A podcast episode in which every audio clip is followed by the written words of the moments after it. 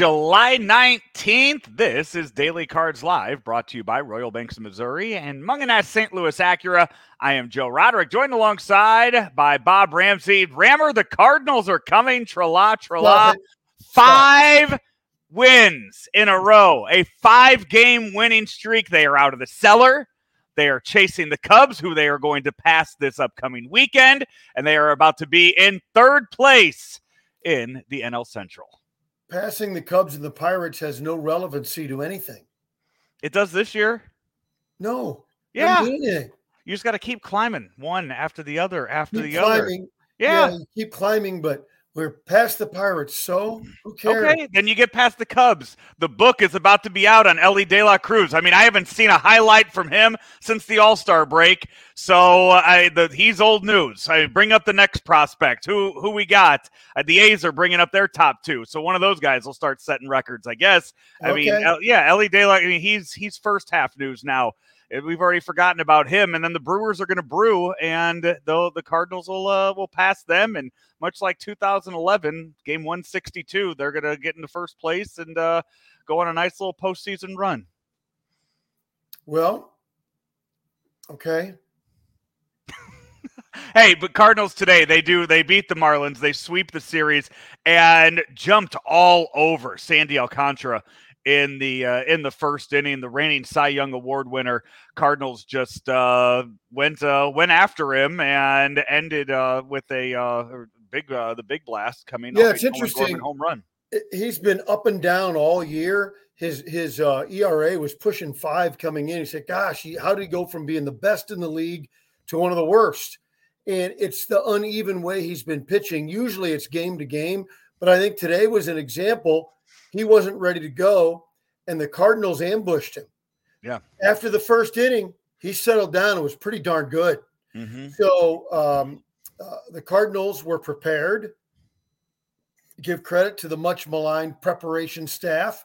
You tip your cap, and uh, uh, the Cardinals were able to, to jump him and get it done. And then they got a couple of runs late in the game that were necessary to win. It was a pretty good ball game.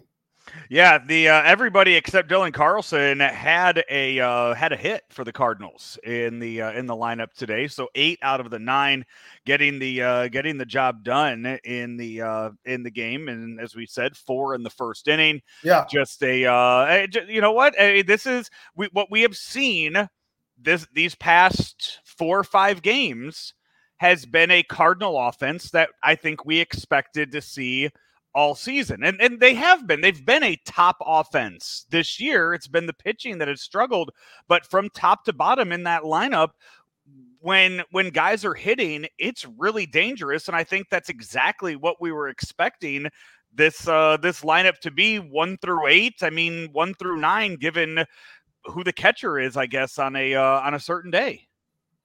The uh, uh I think that the Cardinal offense had one little stretch where they weren't getting much done, and the pitching was so bad, even when it was good in that stretch. That was part of that stretch where things just imploded. Um, but over the course of the season, the numbers don't lie. The offense has been pretty good. Um, one thing that bothered me, and I'm gonna, I, I, admit up front, the Cardinals have way more information than I do, and um, and I respect that. But I think sometimes uh, they can overanalyze, like Burleson and right and Nootbaar and left instead of the other way around. It almost cost them the game. A couple balls dropped in front of Burleson, and uh, Newt, in my mind anyway, Nootbaar would have clearly made the plays, and um, it it could have cost him the game. And well, you know, our analytics say that they're going to hit here and they're going to do that. Hey, it's been since the Redlegs started playing over 150 years ago. Your worst outfielder in left, your best outfielder in center, your best arm in right. Don't reinvent the game. Play it straight. Put guys where they should go and play the game. Um, it it would have been it would have been a six to two or three game had they just played it the way it should be played. And, and I wonder if part of the opening alignment for that had to do with who was on the mound today, being Dakota Hudson, a guy that you well, know no is going to get uh, going to get a lot of ground balls, and then as the game went on, changes weren't made like maybe they they should have, or maybe talked about or, or murmured about in the uh, pregame meetings. Maybe that's something that was overlooked as the game went on. But I do want to talk about Dakota Hudson because we saw him brought up by the Cardinals during that doubleheader against the Yankees uh, back on June 1st, and that's or July 1st, and that's the first time we saw mm-hmm. him. And he's been brought up and, uh, and down since. He didn't have great numbers down in no, uh, not very good this past year, and no, I even mentioned you know a few times uh, you know with talking with Claibs about it, and Claibs pointed out, you know, he's the, the Memphis numbers aren't that great, and it's kind of one of those, you know what, nothing else is working. Let's call him up and just see what's see what there is before we decide what his future is going to be with the ball club. And he's been very good and very limited outings so far. Hasn't gone four innings yet, which you'd like to see if he's going to reemerge as a starter in this rotation. But so far, I mean, he has pitched. What what do we have here? Uh, about 13 innings, and uh, only allowed four or five earned runs. Yeah, five uh, or four four earned runs so four far in 13 innings on the year. So you can't ask for much more out of Dakota Hudson in his five appearances with the Cardinals this year. Yeah, so you know an ERA just over three, and uh, two seven seven actually two seven seven, just under yeah. three, and uh, I'm I'm a Hudson fan. Um, you know, he had Tommy John, you know, COVID, Tommy John coming back. Some guys come out of Tommy John, and eight months later, their elbow's stronger, they're throwing harder, and here we go, right back at it. Some guys take a little longer, and I think that's Dakota. Now, what was going on in Memphis? You know, I really don't know, but I think he's been at least even the even a skeptic would say he's been okay. He's been pretty good. And for for a pitching staff that most of the time has not been pretty good, um, I think it's whether he ends up in the rotation or a long man in the bullpen. I think he is a contributor. Yeah, and and right now, I mean, we've talked about it a few times this week. You need arms to get outs yeah. for the final two and a half months of the season.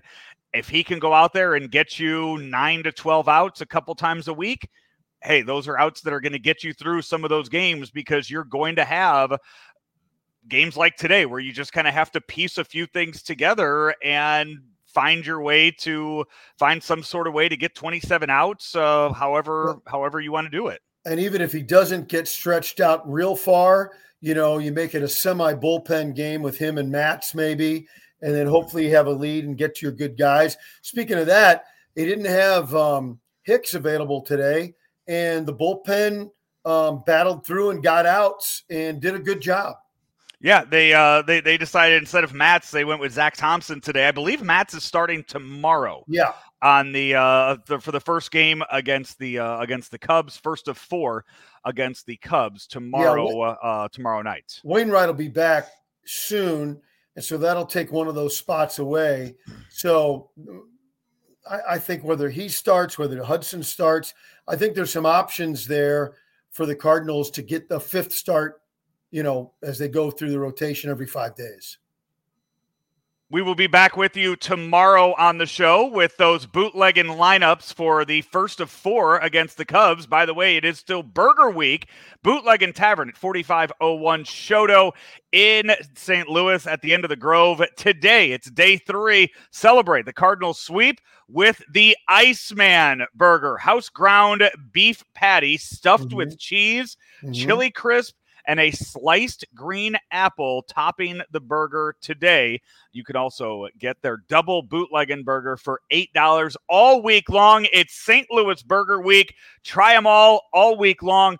Go to bootlegging, try theirs, and then visit a few other places too and compare what you had out at Bootlegging Tavern at 4501 Chouteau Avenue there in the I got, Grove. I got a question for you. Yeah, I'm actually as we uh, as we uh, record this, we're live, but it'll be recorded.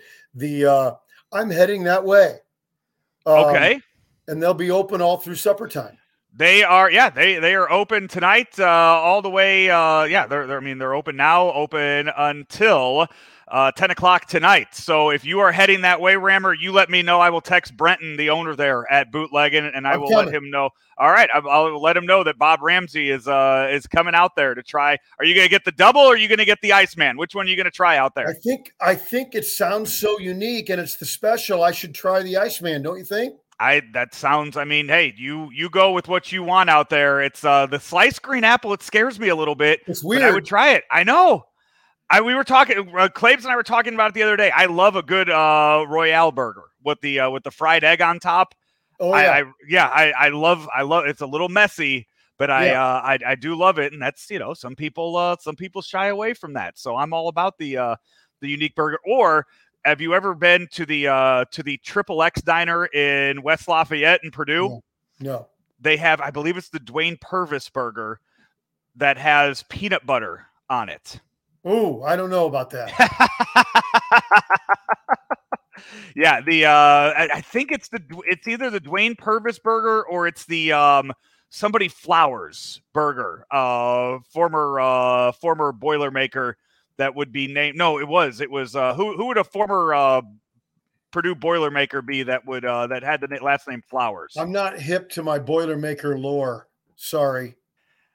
But you were just Mister Mister College here with this. No, I no. It's just that I pay colleges so much money with three okay. kids. Okay. That's that's the deal.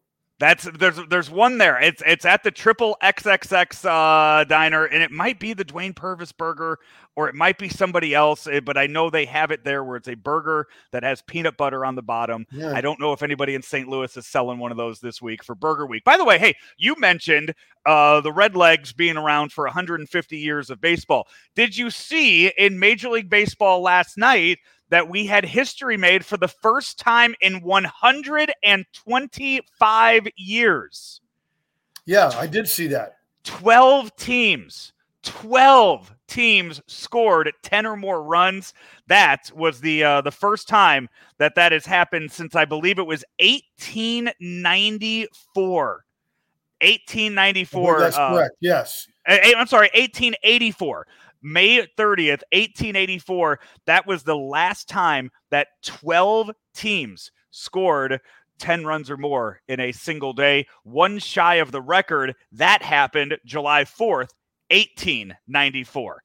Also, speaking of 1894, there were four or more by both teams. So both mm-hmm. teams combined for 10 runs or more. That first time since 1894. So if you're uh, part of the overs club and you were uh, you were betting on some games well. yesterday, you did pretty well. yeah, you did very very well.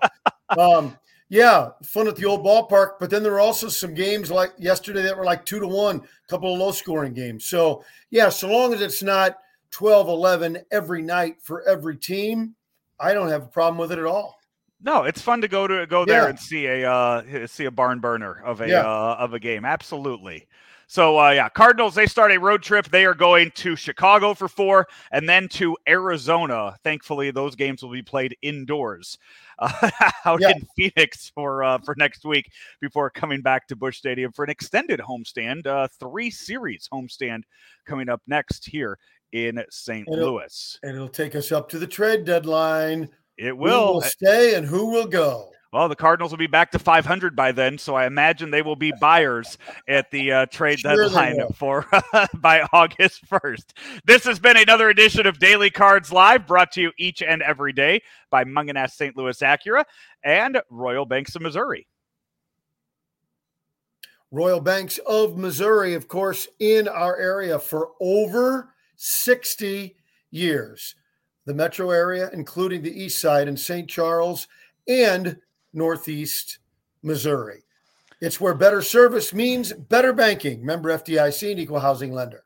Rammer, enjoy that burger tonight. I can't wait to hear all about it. We yeah. will talk to you tomorrow right here on Daily Cards Live on ClaibsOnline.com. At St. Louis Acura, we have over 100 new Acura models and over 160 pre owned models in stock or on the way in May. Get 4.9% financing for up to 60 months on 2023 Acura MDXs, TLXs, Integras, and RDX models. Or get a certified rate as low as 3.49% on certified TLX and MDX models. and you can earn up to $1,500 in loyalty incentives. St. Louis Acura, better than ever for you.